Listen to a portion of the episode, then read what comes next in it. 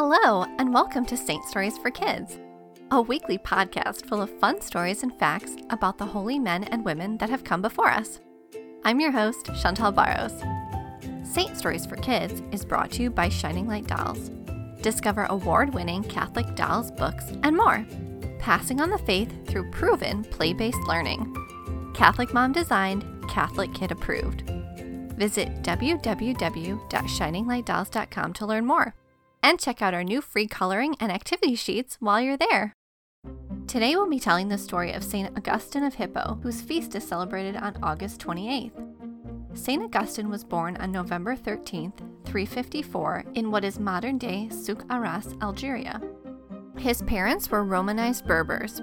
In fact, his family had considered themselves to be Roman for at least a century before he was born. They were part of the upper class, and so Augustine received a very good education. His father, Patricius, was a pagan, although he did convert to Christianity on his deathbed. And his mother, Monica, was a Christian, and now, along with her son, is one of the most famous saints. St. Augustine spent his youth ignoring the faith of his mother and instead followed sinful pleasures. St. Monica never gave up on her son and kept praying and talking with him. Finally, as an adult, Augustine converted to Christianity and became one of the most famous Christian theologians and philosophers of all time, and he's also considered a doctor of the church.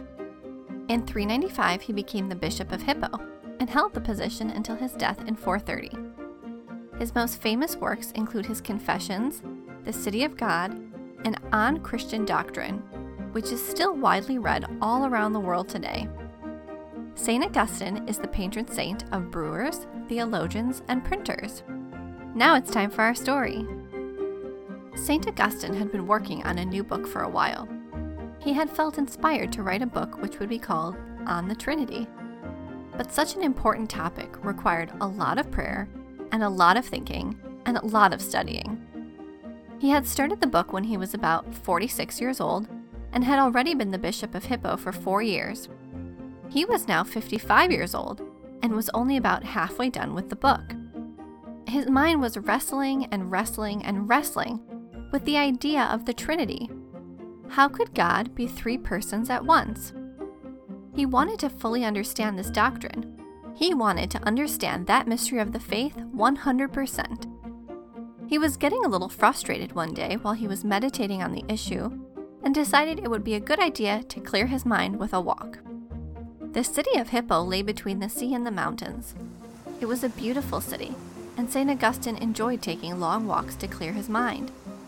Today he headed to the beach, thinking the salty sea air was just what he needed. It was a beautiful day, and the sunlight shimmered on the sea. St. Augustine walked along, enjoying the feeling of the cool water lapping at his feet. But his mind would not let go of its frustration. He wanted to understand the Trinity, and couldn't find peace in his lack of understanding. The beach had been empty for most of his walk, but as he continued along, he saw a little child up ahead playing in the sand. As he approached, he saw that the child had dug a hole and was running back and forth from the sea to the hole with a little seashell. Each time the child reached the water, he scooped up a bit of the sea in the shell and took it back to dump in his hole. St. Augustine paused to watch the child for a while. Finally, he spoke and asked the child what he was doing. I'm going to scoop all the water from the sea and put it in my hole, the child replied, and continued going back and forth to the water. St. Augustine laughed. Well, child, I hate to be the one to tell you, but that's impossible. Obviously, the sea is too large and the hole is too small. The child stopped going back and forth and looked at Augustine.